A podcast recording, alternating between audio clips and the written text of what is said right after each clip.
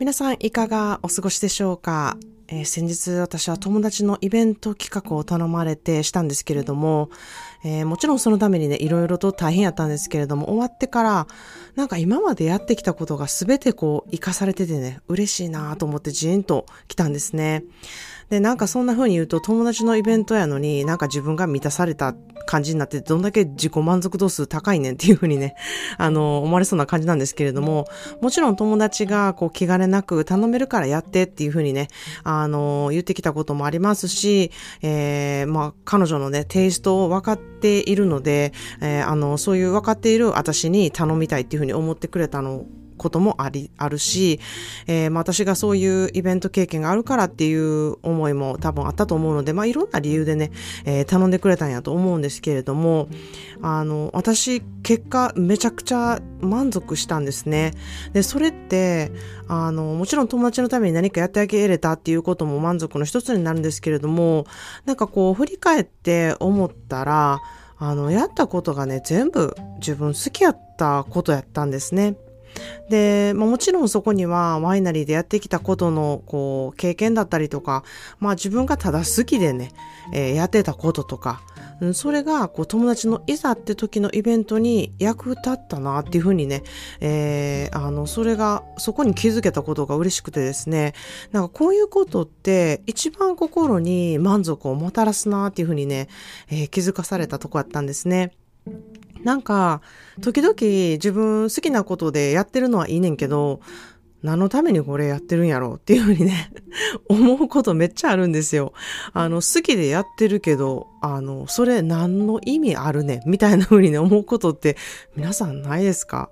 なんか私はピンタレストでもこう、やっぱりイベントスペースのあの写真とか見るの好きなんですね。テーブルセッティングも好きやし、あの、なんかこう、家でそれをやるかって別にやるわけじゃないですし、あの、イベントもね、もうしてないので、あのそういうことをやるわけでもないので、こう、うん、で、もちろんこのピンタレストに載ってるようなすごいものはなんか自分にできるかって言われたら全然できないですし、なんかそういうスキルが別に持ち合わせてるわけでもないんですけれども、やっぱりそれ見るの好きなんですよね。で、あの以前はそういうのを見てアイデアをもらってワイナリーのイベントのお仕事に活かすみたいなことをあのやっていたんですけれども、まあだからって言ってそのピンタレストに見たようなことを同じように再現できるかって言ったら別にあの、してないですし、もっとすごい人はそれなりにいますし、うん、なんかそこでね、えー、自分ですごく自信を得ているわけでもないんですよね。で、今は本当に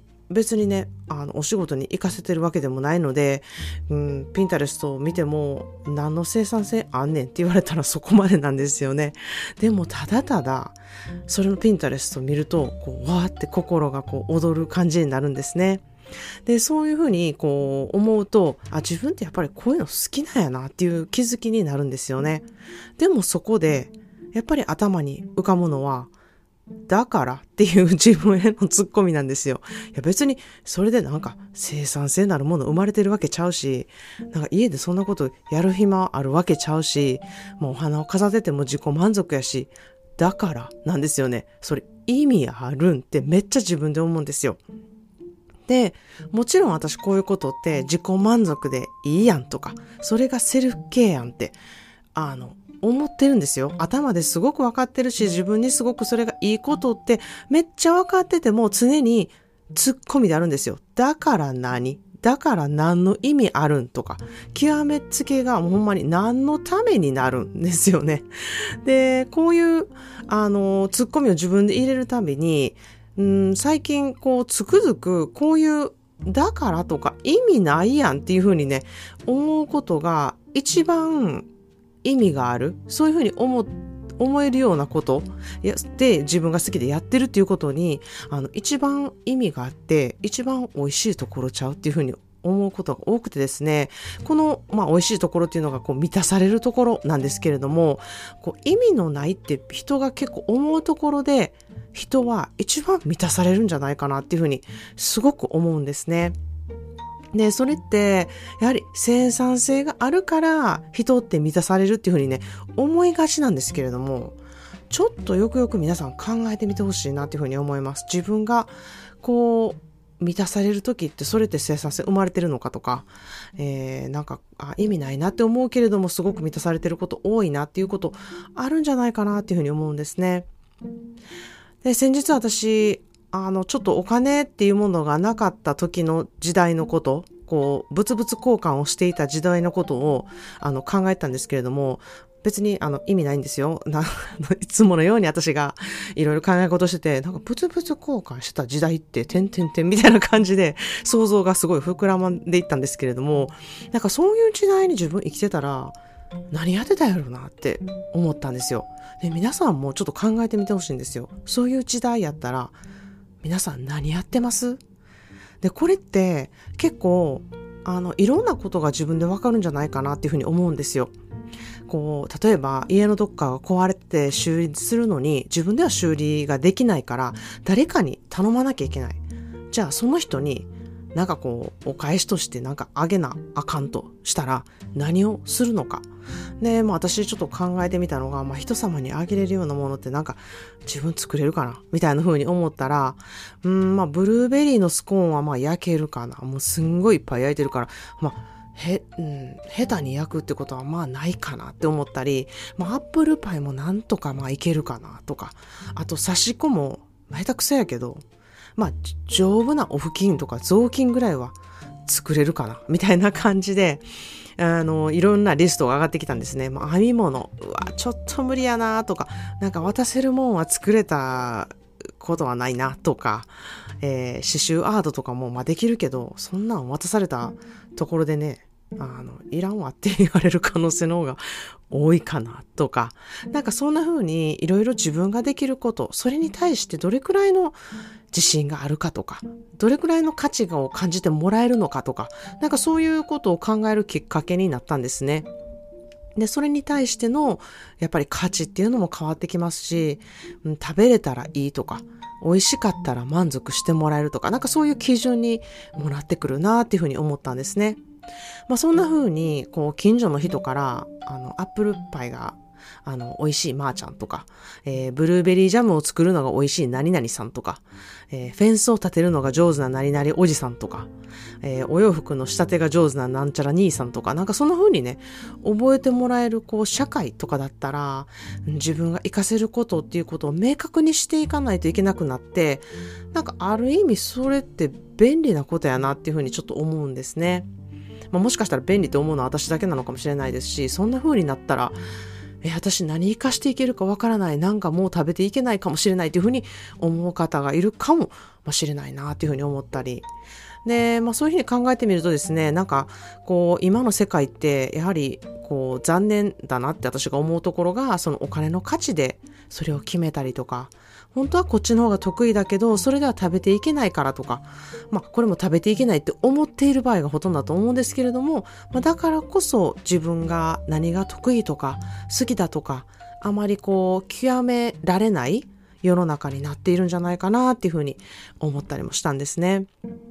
でもだからってそれができないわけじゃなくって、そこにフォーカスすることでそれをこう、やることで稼ぐか稼がないかっていうことをね、えー、決めていったりとか、まあそれで、うん、何かを知っていることが、それが何かっていうことを自分で知っているっていうことが大事で、まあ、そこで満たされるっていうことがやっぱり多いので、こう満たすために自分で知っておくって結構大事なことだなっていうふうに思ったんですね。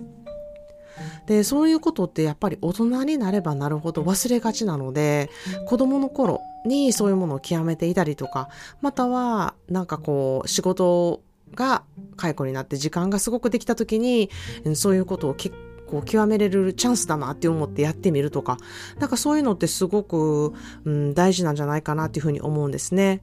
で、それなんでそういうふうに思うのかっていうとですね、私はお金のなかった時に、なんかそういう財産得たなって思うことがすごく多いって感じてるんですね。まあ以前私、ポッドキャストで何度も話してることあるんですけれども、私は一度一週間を5ドルで過ごしたっていう、もう本当になんかお金がむっちゃなくなった経験があるんですね。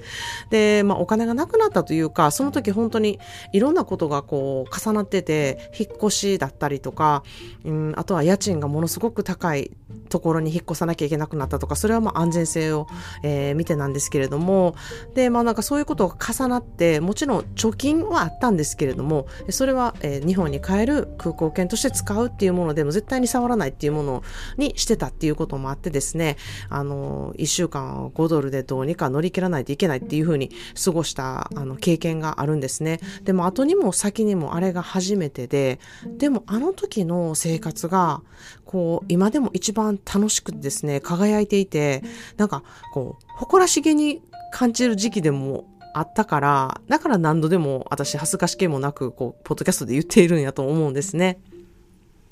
で、もちろんお金はなかったんですけれども、時間があったんですよね。なので、その時間をどのように使ったかっていうところが、やはりここでは財産になるなっていうふうに思っているんですね。もしかしたらこれが反対の方もいるんじゃないかなっていうふうに思います。時間がないけれどもお金がある。だったらそのお金ってどのように使っていくのかっていうことが財産になるなっていうふうにも思うんですね。まあ、しかし、その時私財産になるとか思って過ごしていないんですよね。ただただお金がなくって、こう図書館によく行ってたことが本好きになったとか、えー、その時、あのうん、私映画がすごく好きだったので映画めっちゃ見たんですけれども、まあ、しょっちゅうこう借りに行ってたレンタルビデオ屋さんに私の好きなこうスモールシアター系の映画とかドキュメンタリーとかが全然なかったのでなんかこう困ってたんですね。で何回も借りれると、借りてるとやっぱりお金もかかりますし、その時にどうしようかなと思ってる時に、ちょうどネットフリックスが会社を建てた時だったんですね。で、幸いにも友達がネットフリックスで働いて、働き出した時だったので、あの、お試し期間で1年間なんと500円という 激安のメンバーシップをいただいてですね、その時にものすごい量の映画をとっかえひっかえ見てた時期があるんですね。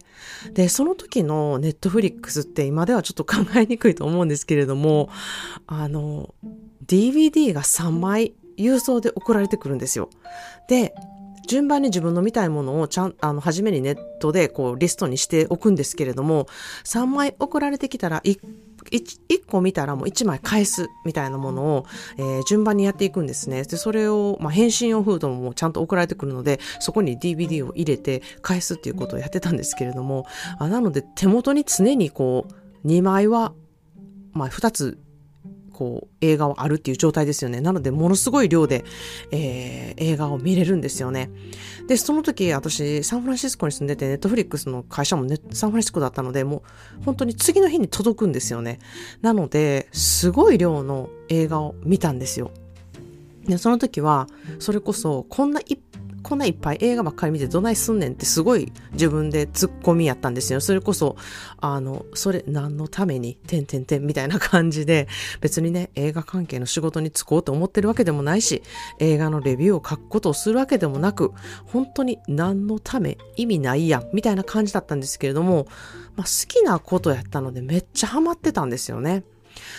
で、まあ結果、ドキュメンタリーにはまり、まあ人の人生とか、人の考えとか、えー、そういう歴史的な背景とか、そういうことを聞いたりとか、見ることとか知ることが、ものすごく面白くてですね、今の人間オタクを結成した時期でもあるなっていうふうに思うと、こう今になって、こう意味って出てきてるんだなっていうふうに、えー、思えるんですよね。うん、なんかそういうところがすごく面白いなっていうふうに思います。で、その時に同時に見ハマったことがお風呂なんですよね。で、その時暮らしていた時は、光熱費が込みのアパートだったので、こういくら電気とか水道とかを使っても、あの、一緒なので、もう本当に追い焚き制度がないアメリカの浅いお風呂に何度もお湯を張って、冷めたら流す、冷めたらまた入れる、みたいなことを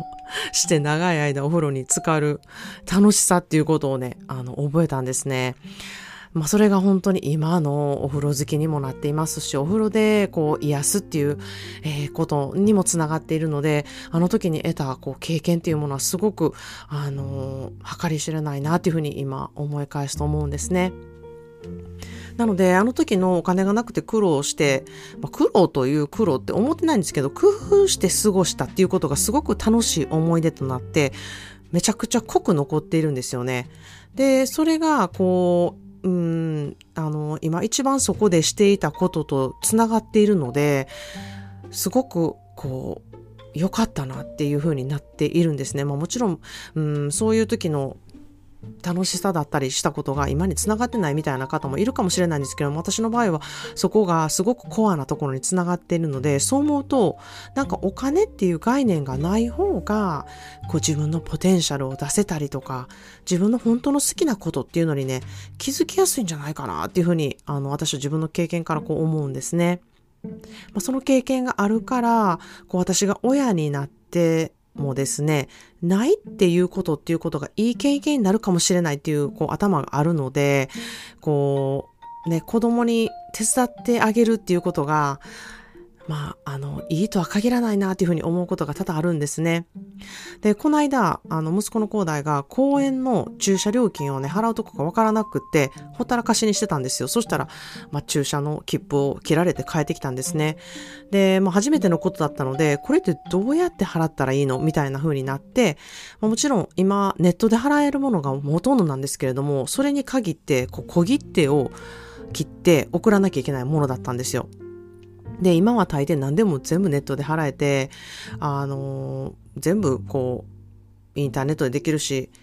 小切手を使わなくても、現金を使わなくてもできるものがすごく増えてる中、たまたま小切手で、で、しかも小切手を使うことなんて、あの、初めてだったので、え、これってどうやったらいいのっていう感じだったんですよね。で、まあ、古代は自分で銀行口座も持ってますし、自分でやり取りもしてて、あの、小切手もちゃんと持ってたんですけれども、どうやって書いたらいいのかっていうのがわからなくてですね、初めてそこで、えー、学んだんですね。どうやって書くかっていうこと。そこで一瞬私思ったことがですね、いやもう、私書いた方が早いし、もうアップルキャッシュで私に送ってくれたら、私小切手書いあの書いて送っとくよ、みたいなところを喉まで言いかけたんですよ。しかも、駐車料金結構高かったので、え、かわいそうやなと思って、なんか半分ぐらい払ってあげようかっていうふうにもね、思ったんですよね。でそこでちょっと待てよ、これって自分で思って、良かれって自分で思ってるけれども、かわいそうやなって思ってるけれども、これって子供にとってほんまに助けることがいいことなのかなっていうふうにちょっと考え直したんですね。それは自分が結構こう、困ったなって思思ったりとか、うわ、なんか痛いな、お金出てったな、みたいに風に思った時に学んだことが多かったっていう経験があるからなんですね。で、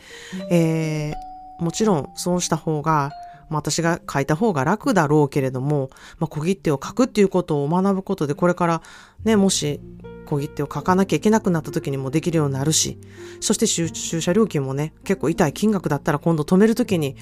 あ、ここってなんぼなんやろっていうふうに見ることをしたりとか、駐車料金を気にするっていうこともするだろうし、あやっぱりこれは自分でやらせた方がいいなっていうふうに、あの、私は決めたんですね。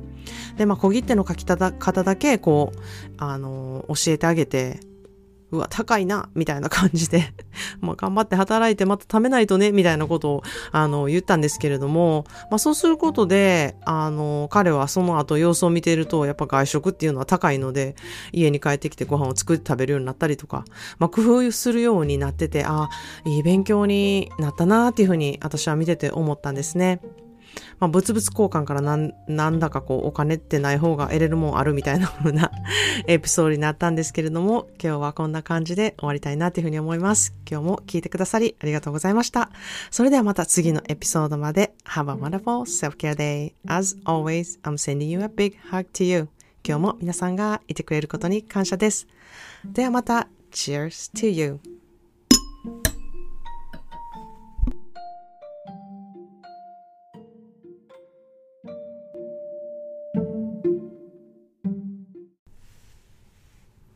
このポッドキャストはカリフォルニア在住30年以上になる私の日々の気づきをお伝えしています。何でもない同じような毎日の中でないものではなく、あることに目を向けて自分を満たすこと、人それぞれいろんな背景があって今があるということ、そういう視点で過ごす思考を持つことで、いろいろいてよしと思える自分にも相手にも優しいウィンウィンなセルケアライフを送れることをシェアしています。